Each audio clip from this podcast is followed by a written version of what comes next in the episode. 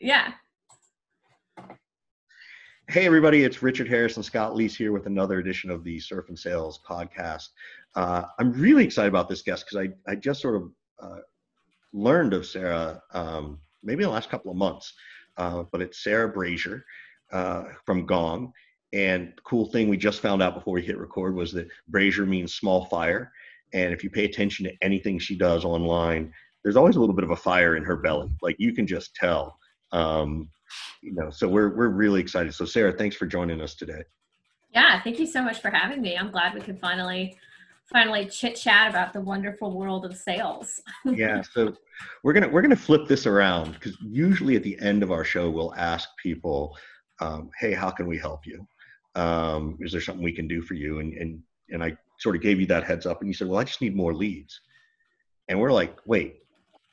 Granted, this is April 21st, and you know the world's in an unusual place. We thought, you know, how could you need more leads? Like Gong is supposedly one of these companies that's just hitting it all the time. So, you know, without throwing uh, anybody over the under the bus over there, because we're you mean you mean Russell or Udi? Yeah, Udi. wouldn't, wouldn't right. dare mention their names. Right. Uh, how are things going? Things. How is business for you guys? It's. I mean, it's like going. It's going.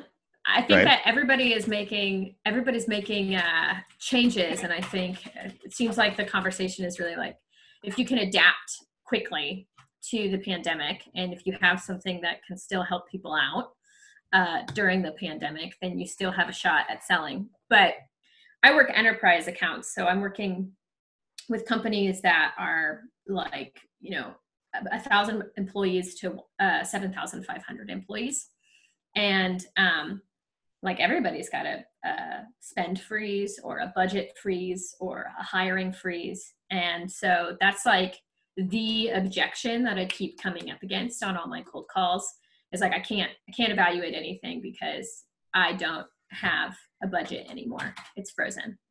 Well, it's, um, and it's less it's less about needing more leads and more about how the heck do I overcome that particular yeah. Thing. Or you could send me the leads of the people who actually have money. you just need the Glengarry leads. Right. Yeah, someone if if anyone's got some money, in the back pocket. I'm here. I got a gong. I'm going to sell it.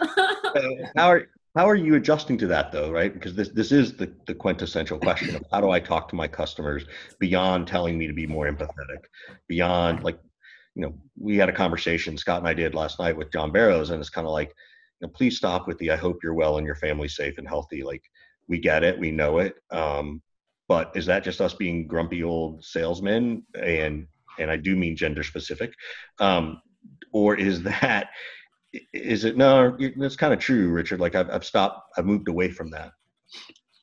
Yeah. Well, I I kind of was not doing it in the first place because it always feels uh, empty when someone is clearly reaching out to you to prospect you and mm. they say something along the lines of like hey i hope you're doing really well like yeah. I'm always like, you don't know me. I don't know you. right.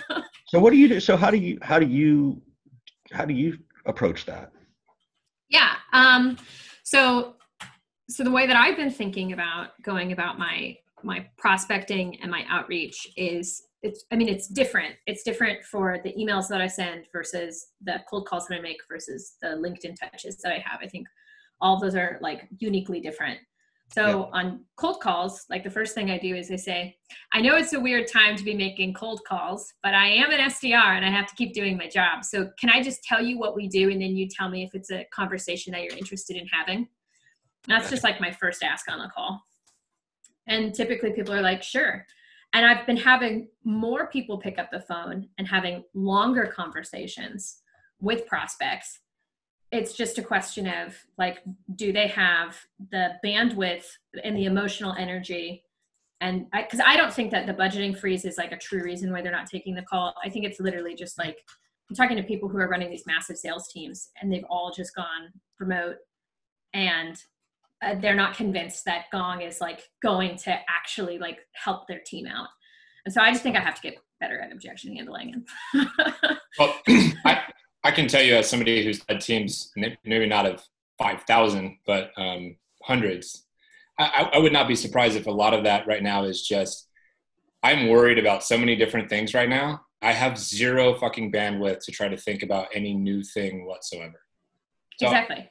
I'm not sure that it has anything to do with like whether Gong has value or not. It's just like, oh my God, I can't even deal with some other new idea, you know, right now. Yeah. And that's that's kind of like the vibe that I'm getting from from people when I cold call them. And uh, like I don't think anyone's opening up their emails. I'm sending emails just because I, I gotta send emails and it helps me with my cadences and um and and when i send an email what i do is i go and i listen to i go back through and i check out people's like um, quarterly earnings calls and i the first thing i do is i search their transcript for for covid-19 or coronavirus or any of the variations and i just see if they've started talking about it and some people haven't had had uh, a quarterly earnings call yet where they've where they addressed it because when they did start like it was their, their last call was like before that they're all starting this week they all start yeah. this week right? Yeah. So.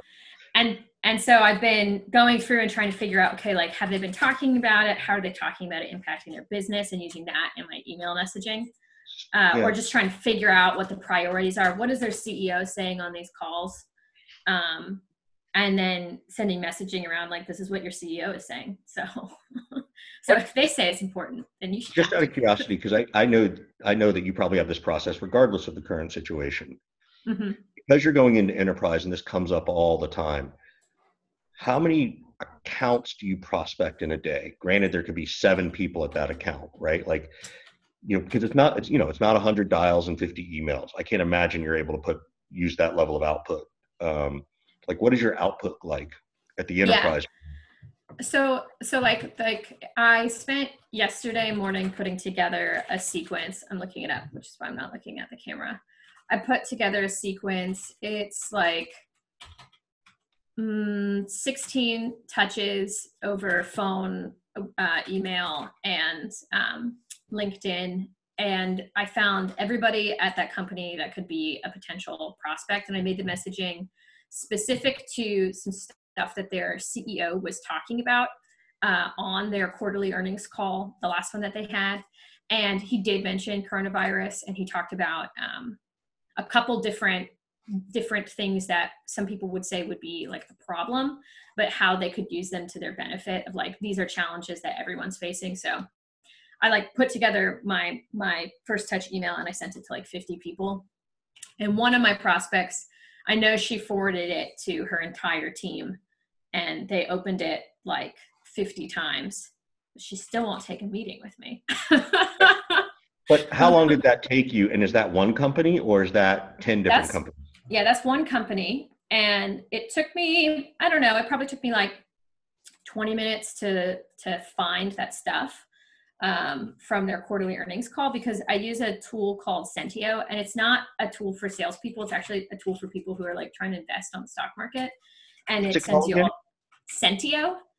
It's so cool. It's great. It's kind of like Seeking Alpha. Do you do you know Seeking Alpha? Yeah. Yeah, it does. Except it's it's better than Seeking Alpha, and it's got a better better uh, search function.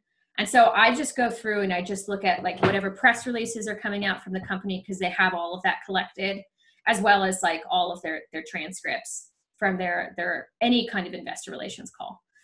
And um, yeah, so I use that, and, I, and you can create alerts. And I'm probably not even using the tool to its full like functionality, but mm-hmm. if it, if you're working enterprise companies, like publicly traded enterprise companies or strategic companies, it's definitely worth checking out. Um, so, so, what are you what are you having the most success with? What channel is having the most success for you right now dealing with these enterprise? Um, actually, LinkedIn. LinkedIn is like the best spot right now. So was what, it, was it two volume? months ago? Sorry, Scott. What, what volume are you putting out on on LinkedIn? Like how many is it connection requests is it in mails is it just engaging on other people's posts and to what what level are we talking about like 10 20 200 a day. I'm curious real specifically about that stuff. Yeah so what i do is i my flow is like research the company figure out what their problems are. So that's like 20 minutes. Put together this email sequence that has phone calls and linkedin touches. And then um, send it out to all the people who should based off of their title and what their LinkedIn says, care about what I have, what this email says. And then I send that email, I send a connection request, and then I cold call them. So after this like podcast that we do, I'll go and make all my cold calls. I've got like 80 calls I need to make today. I'll probably skip some of them because I bet some of them I'll be like, oh, I should have put you in that sequence. Oops, my bad. Um, but I'll so then like when I connect with people, so I'll just send a connection request on LinkedIn, and I stopped adding notes because I read somewhere that only like like adding a note to a connection request only increases the likelihood that someone will accept that request by 2%. Yeah, I can tell you who wrote that and I disagree with him big time, but go ahead. Mm. okay, okay, interesting. Well, wait, wait, who wrote it, Scott? Come on, this is our podcast. Jake, Jake wrote that. Who did? Dude, I could call out anybody, but you don't have to push me. All right, Jake Dunlap wrote that, and I told, oh, I told yeah, him I dis- yes. disagreed with it. Yes. I still disagree with it. If I, I, if I can get a point zero two, if I can get a point zero two percent two percent lift at scale, I will do it every single time. And as somebody who gets hundreds of connection requests, I don't even bother looking at ones that don't leave a note. Mm-hmm. So I guess it just depends who you're, who you're going after. If you're sending connection requests to people who have a small network, it might not matter. If you're sending connection requests to somebody who's maxed out on connections, you better fucking send me a note because otherwise I'll never even see you. So Sarah, there's there's your there's your there's your challenge is you yeah. have to you know go and now do it back Scott's way for 25 of them today and see what happens. yeah, I'll I'll play around with it. I'm happy to play around with it. But it, depend, it depends who you're sending it to, Richard. Yeah, I mean, if if I'm sending it to a CRO of, the, of a 5,000 person company, I know that they're probably well. First of all, they're probably not using their LinkedIn. So if they are, I'd be super lucky. There's a couple people who are, and it just depends because you need to go check. You need to check like what's their activity level.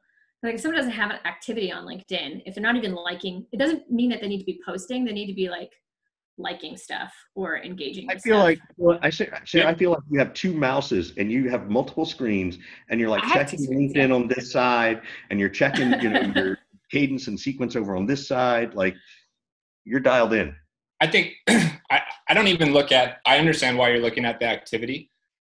I I don't I don't look at the activity only because it takes me like an extra click. If I just look at your profile, I scroll down and see how many followers you have and I can tell based on how many followers you have whether or not you use LinkedIn on any kind of consistent basis. Yeah, I think that's fair.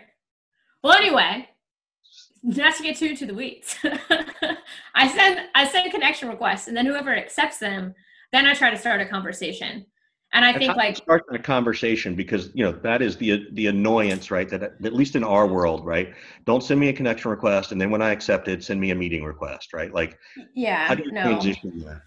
I try to just have like a really casual conversation about either something they posted or something they liked or something that's happening in their company or some mm-hmm. kind of current event. Just like anything that's just like, I don't like saying like, "Hey, how are you?" or like, "How's your day been?" Because I feel like, like that feels very.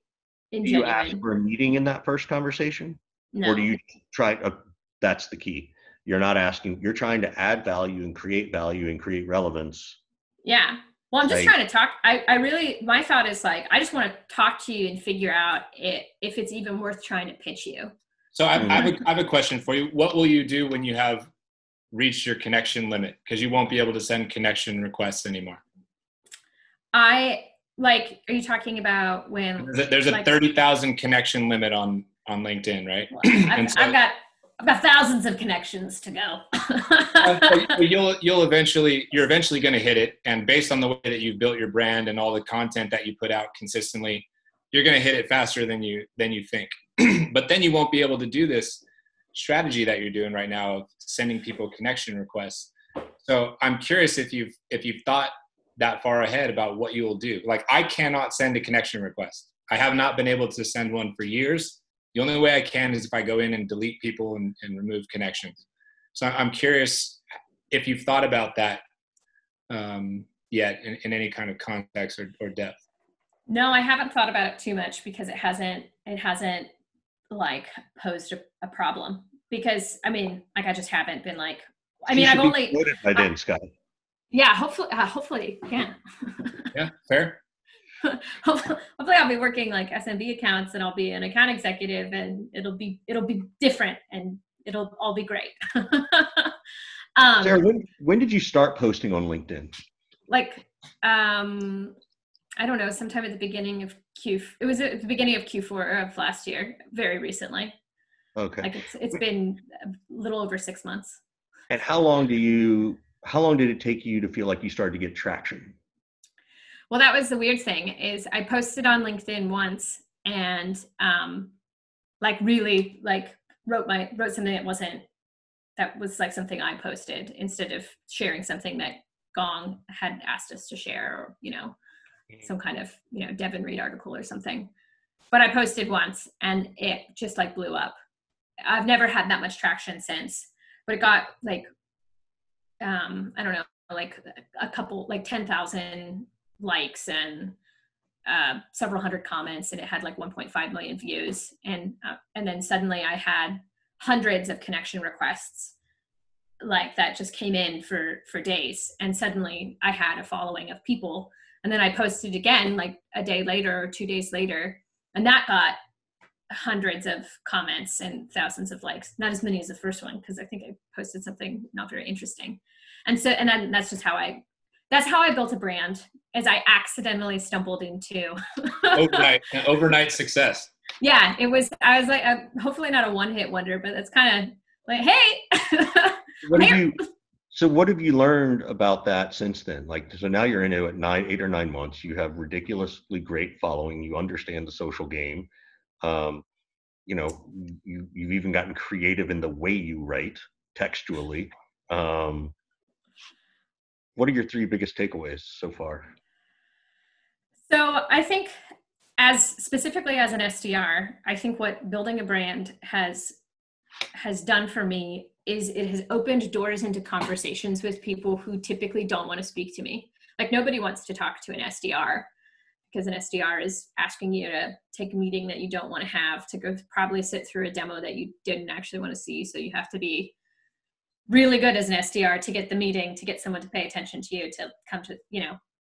So typically like what's what's really happened is that there are people who now follow me who belong to companies that are in my book of accounts and i can just reach out to them and start a conversation and and typically because they follow my content they feel like they know me to some degree and they feel really comfortable sharing more things sharing things about their company or the struggles that they're having and um, are also willing to like give me introductions to people um, so that's pretty. I think that I think that's a really really great point that that you've made right there, and I haven't heard anybody frame it that way. It's it's like once you have a brand, people feel like they know you a little bit, and then they're therefore more willing to share details about themselves and about their company, and that helps you learn more about them and what their needs are, and therefore helps you um, you know throughout the sales process and that buyer's journey. That's really interesting perspective. I like that a lot.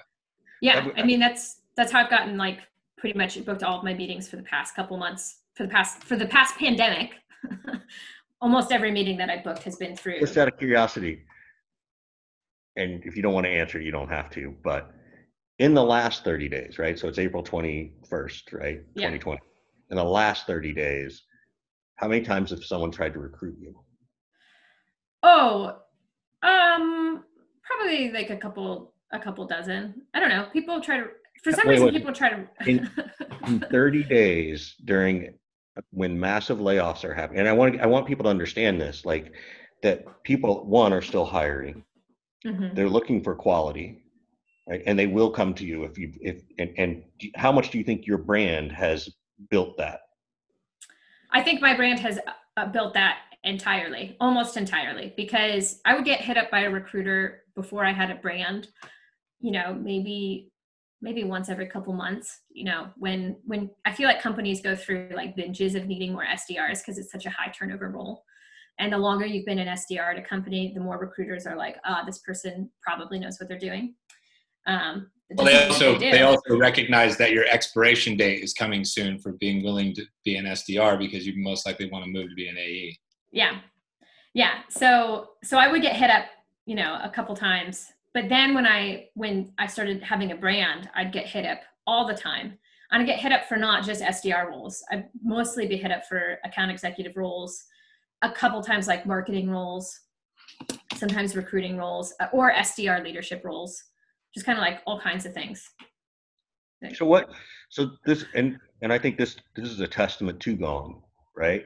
Um, what makes Gong such a great company that you're not really trying to leave, right? Because I'm sure people throw money at you. yeah. Well, okay. So I think that there are like a couple things. Um, the the first thing is that I I like the I like what I'm selling and I like who I'm selling to. I really like talking to sales leaders. Um, the the second thing, and I think it's like the more important thing, and it's more a testament to the company that that Gong has built, is the the leadership is really fantastic. Um, and like a, a couple examples of that is um, like Gong is all about empowering you to do things outside of just your ordinary job if you want to. Don't have to, but if you want to, you can. So when I my first like two weeks into the company, I think it was my my first week into the company, I found that they were shooting a music video, and I was like, I want to be in that. And they're like, oh, okay, sure. And then they made me the lead singer in the music video. And then and I don't then, realize I didn't realize that was you. Oh my gosh, that's yeah, hilarious. that's me. yeah, I don't sound good. It's not very good sounding, but that's okay. they let me do it.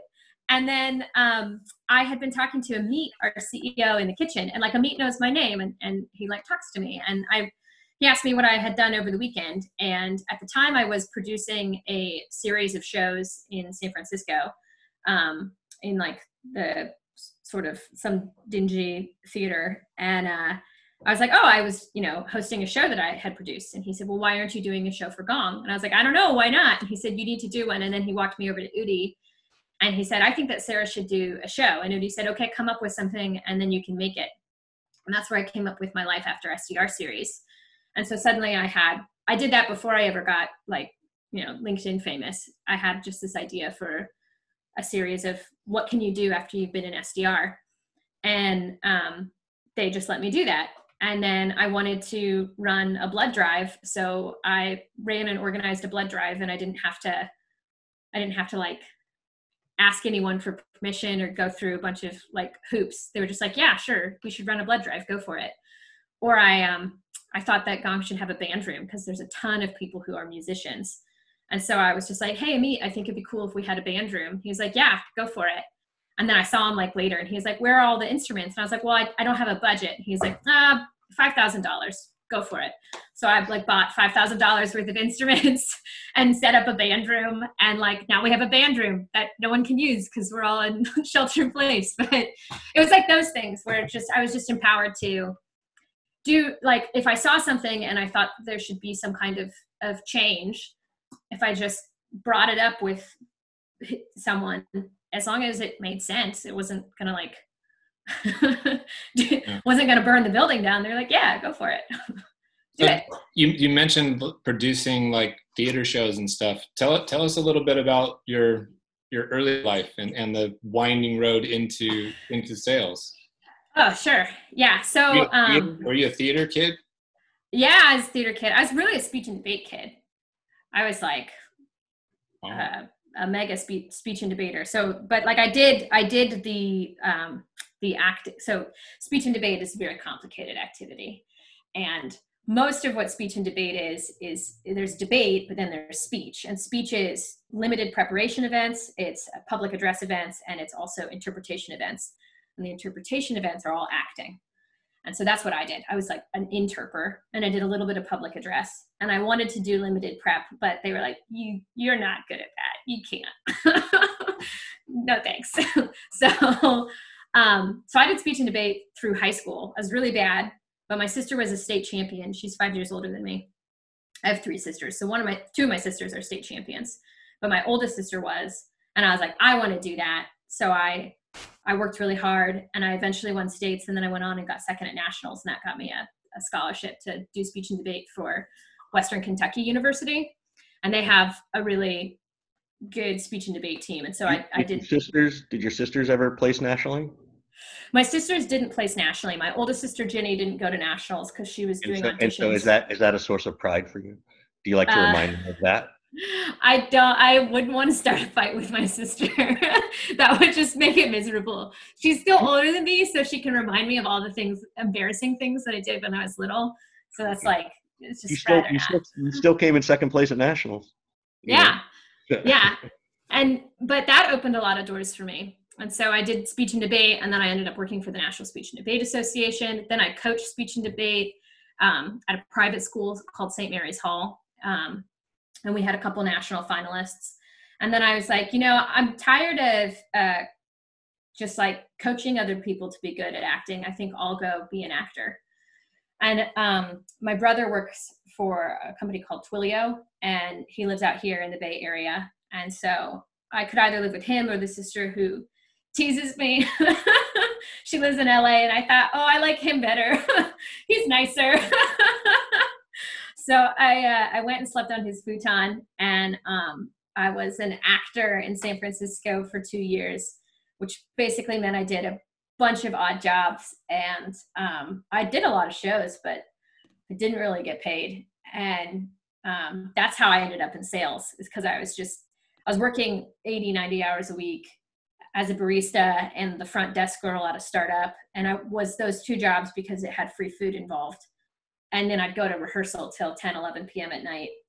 And I was really tired. And I thought, I bet I could make more money and like actually save save some dollar bills. How did you choose sales? What what clicked for you to go? You know what? I think I want to go do that because I would assume you could have gone to marketing. You could have got. I mean, you've got a personality, right? Like there's, you know, you've got something there. The speech and debate thing seems to whether you want to write copy or edit copy or be in sales. Like it, what made you choose sales? Well, sales has the lowest barrier to entry. Like marketing people are like, "Oh, you are a middle school teacher. You can't. You can't come here." They're too, they're too good for us. But if you tell someone like, "Oh, I did these gritty things. I was barista and I got up at four in the morning and I used to jog to the BART station so I could open up the coffee shop at 4:30 and you know, like I got a lot of burns from all that coffee I spilled on myself." They're like, "Oh, great. You're going to wake up early and make dials? Awesome. You can come be on our team." What do you think would happen in other departments if if they lowered their barrier to entry and took more chances on people the way sales leaders take chances on people who've shown a lot of grit and done a lot of odd jobs and you know worked their tail off?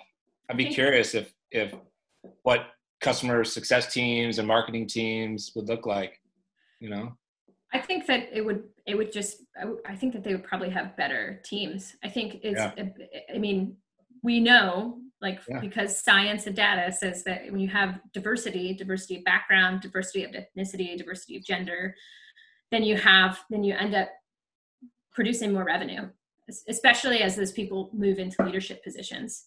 And I think you know I, think yeah you need to have like you need to be qualified to be a doctor, but um, I think that a lot of the qualifications to be in customer success or in sales or in marketing, at least at the entry level point, have more to do with your ability to A, be gritty and work through challenging moments, B, think creatively, um, and and have you know some critical problem solving skills, and like C, communicate. And those are all soft skills. So So you, it's interesting. You said earlier you're an introvert, yet you chose sales, right? And and, and but but I can also see too, like, you know, I've never, I don't think I've ever spoken to anybody who's done debate to the extent you have, and I'm sitting here going, oh my gosh, I should go to every college who graduates kids from You the should. debate and put them on the sales team. like that's You just 100% so should. smart, right? yeah, When I mean you? that's that's like the best problem solving. That's it's so much critical thinking. when did when did you go from okay this is lowest barrier to entry to oh wow i actually like i like this this is cool It was at Gong. So um, at my first company, uh, it was it was not fun. I didn't have um, a, a lot of. I was just bad. Like I was just a bad SDR. Like I I made cold calls. I had all these connects, and I couldn't convert them to actually sitting down and having a meeting with me. And then if they did take a meeting with me, I had to qualify the call even more and get all of this like critical. Like I had to get my BANT. Um, and then I'd pass my, I'd be like, oh, finally. So if I could get someone to take a call and get BANT with me, that was very rare. And and and then from that conversation, pass them to an account executive, that was even more rare. And like the, you know, three times it happened, I, it was like a DQ'd meeting for, you know, they didn't have pain. Like, what are you talking about? They talked to me for 20 minutes on the phone. They seemed interested. What do you mean they don't have pain? I didn't have any like uh, conceptually what those things were and i you know would sit down with my manager and he'd be like you know what's your forecast? And i'd be like i don't know. Well what's your commit? I'd be like i don't how am i supposed to commit to a number that i don't know how i'm going to get? I, have no idea how to do that. I, I feel dishonest promising that i'm going to get a certain amount of meetings when i have no idea how to do that. And be like well you know sarah some people art art is or, or, sales is an art and a science and sometimes it's a little more art than science and I, I, just don't know if you're cut out for sales. And i thought you don't you don't know you don't fucking know anything about art i am an artist. I am an actor. I have directed. I have produced. I've been in shows across this country. Don't tell me what a fucking art is. Like oh god it made me so mad. And so i just go back and be like you don't you don't know what you're talking about. But i was terrible. And then and then uh, somehow like gong found me and i was like well they seem like if they're selling a tool that's supposed to make you better at sales by showing you what the top performers are doing so you can replicate it that's literally what gong does either they're lying and it's uh, it'll just be a fresh start and I'll just kind of like struggle there too. But at least they don't, they haven't like watched me be crappy for nine months, or they'll actually be like, I'll, I'll get all this coaching and training that I've been hoping to get. And it turned out to be like the latter, but more. So it wasn't until like I started getting wins because I started what, getting what coaching. other questions? What other questions can we ask you where you'll get that animated? Because that was awesome to watch. For those of you who are listening, you need to go watch this video because this was a good. So. you just have, to tell her do, just have to tell her she can't do something. She's yeah. yeah. a good chip on her shoulder, like some of the rest of us. Yeah. Well, I'm the middle of seven kids, so seven. I, yeah, seven. seven. Richard. Wow. That, that, means you have five more kids you need to produce. No, I'm done. I'm done, buddy. Right after Notice you. I said you. I'm not doing that. That's crazy. Oh my gosh. So that's that.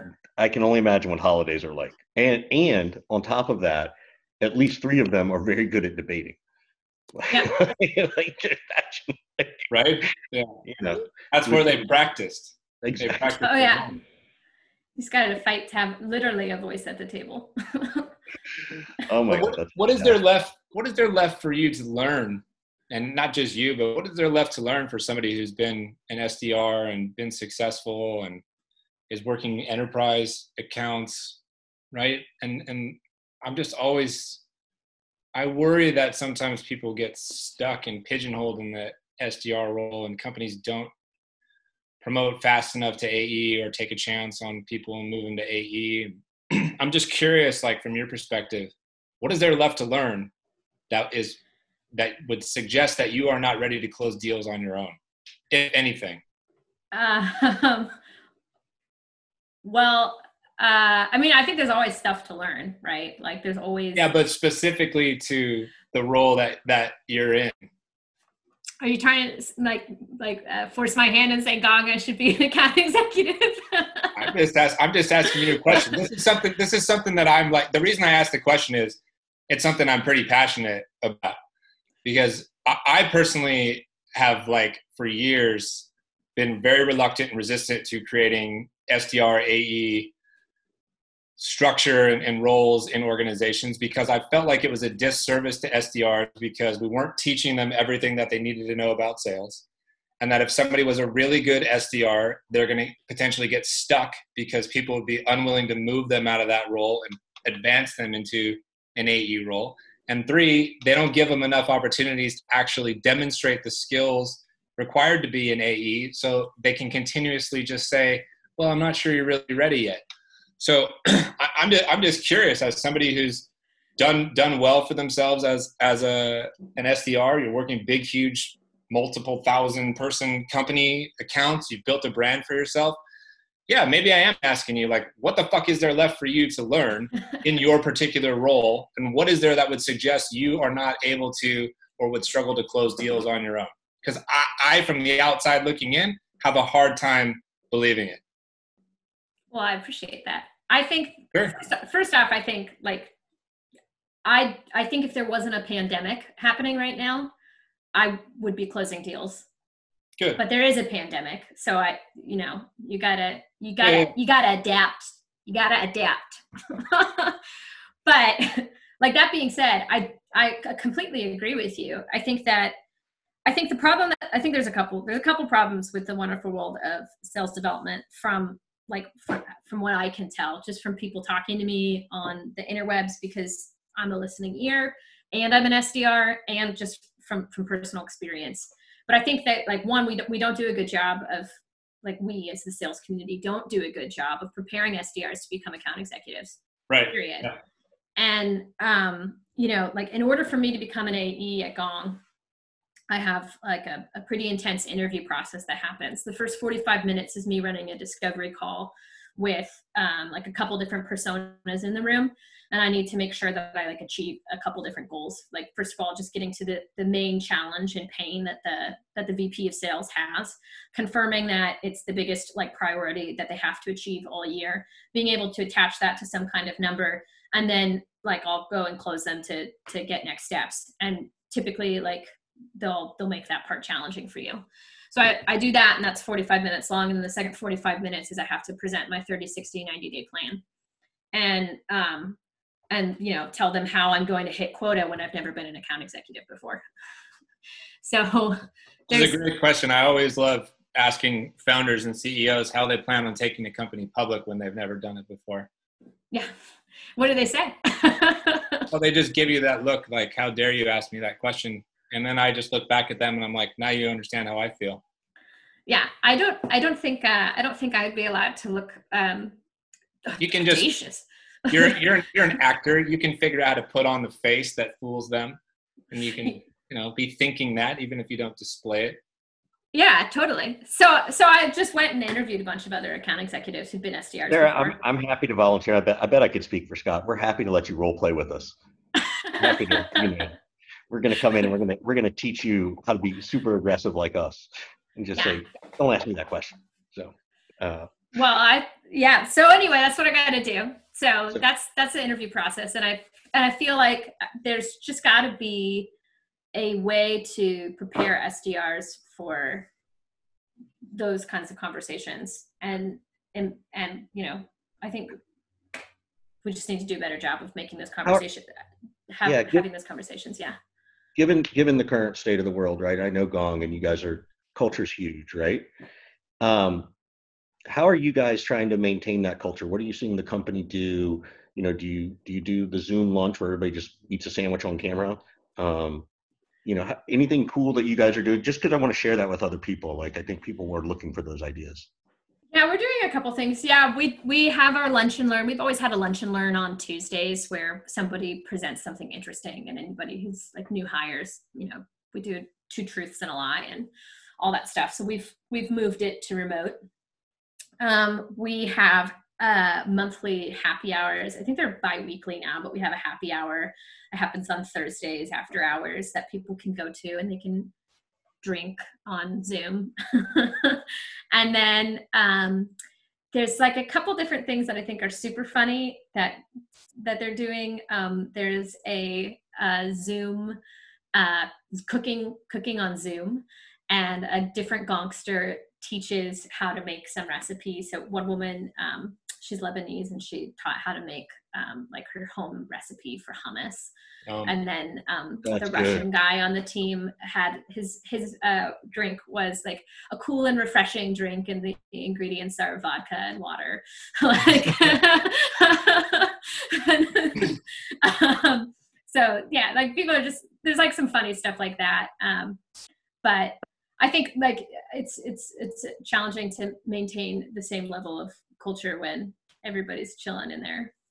How do you how do you work how do you work through the grind, right? Like there's a grind to being an SDR, right? Because it's a it's a repetitive process. You're sitting at a computer all day, you know. Um, how, what are you doing to take care of yourself, um, physically, mentally, like, you know? Yeah. So so I read the most of the Sandler book. You can't teach a kid to ride a bike at a seminar, and there's a piece of it where he talks about he talks about it like the whole time he's like doing some like 1960s psychology, but I think that part, parts of it still stand, where we have to separate um, our role from our identity. So I'm I'm Sarah, and the role that I play at work is SDR, and those things are different, right? Like I cannot, I'm not, I'm not fully, fully all of the things that I am in my role as SDR, and so when I experience rejection as a sales development rep, um, I don't really take it personally because it's just part of the job. Um, and I think that that like that's a, a big piece of of how I get through the grind and how I get through like the repetitive motion is um separating mentally separating things. I also um i say that i like ford motor my day. I always like you know all the calls happen at one point in time. All the emails happen at one point in time. All the linkedin touches happen at another point in time. And that's how i can like maximize my productivity. I also like have a notebook full of all the all my objectives for the day both as an individual what is my identity goal versus what is my role goal? So like how many touches do i need in order to convert to a meeting? Like who do i need to be going after? Versus like my objective my intention for today is to be respectful to my partner.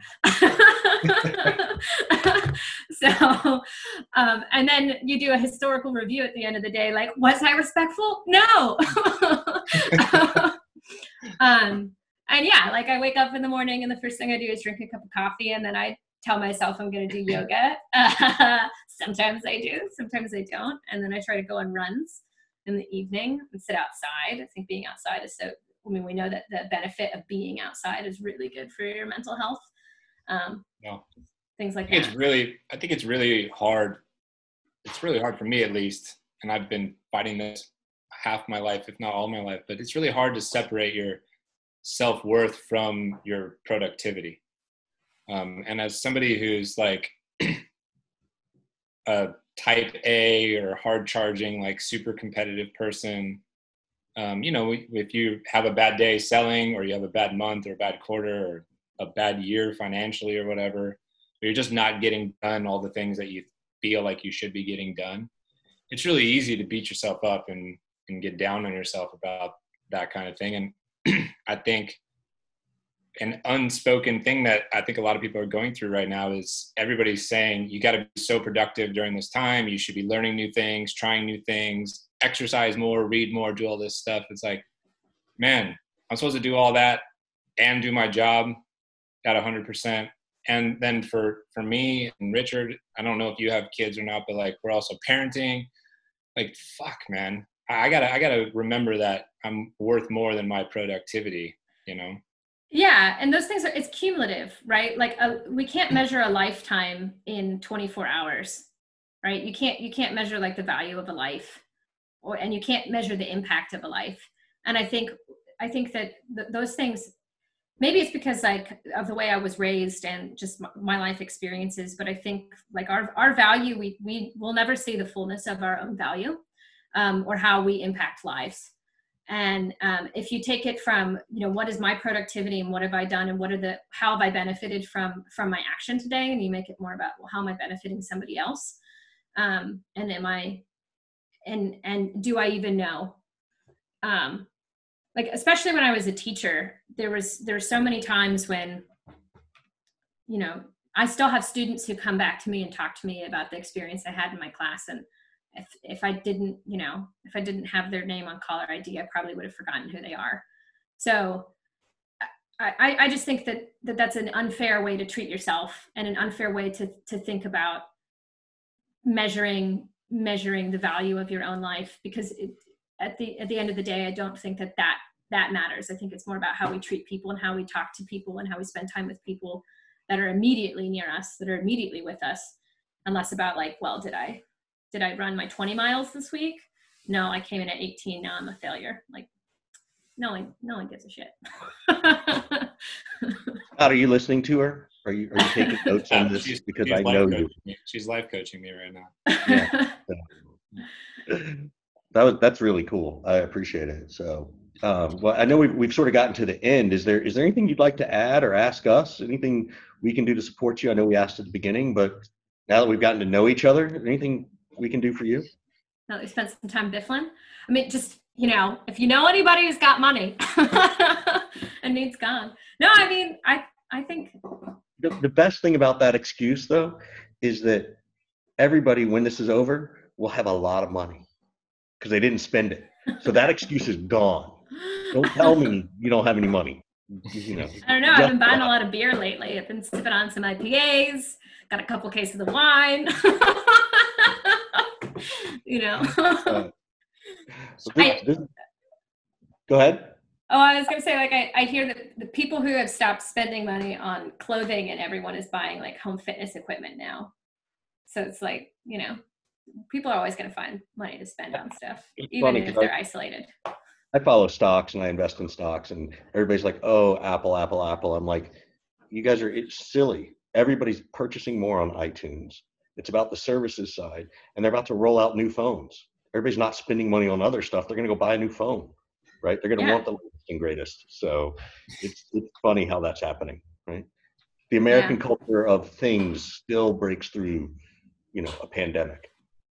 Totally. We are, Maybe, maybe you should prospect Richard with uh, Gong, and that that way um, we can dissect some of his calls and you know help his Yeah. business along a little I'd be I would should be s- I should, I'd be thrilled to run a case study of have Gong dissect my sales calls. I had a heartbeat. I would do that. There yeah. you go. And there's your there's your next series that you can produce, Sarah. You Right. Can, you, can, you can have a whole series with like The sales consultants and, and and what have you, and Yep. listen to our calls that are recorded, and then just rip us to shreds how terrible we are. You're probably a lot better than me. I'm just hanging out in SDR land. It'd be terrible. I'll send you Oh my my, calls. We can do it together. You're like, well, here's my call and here's your call and Always happening.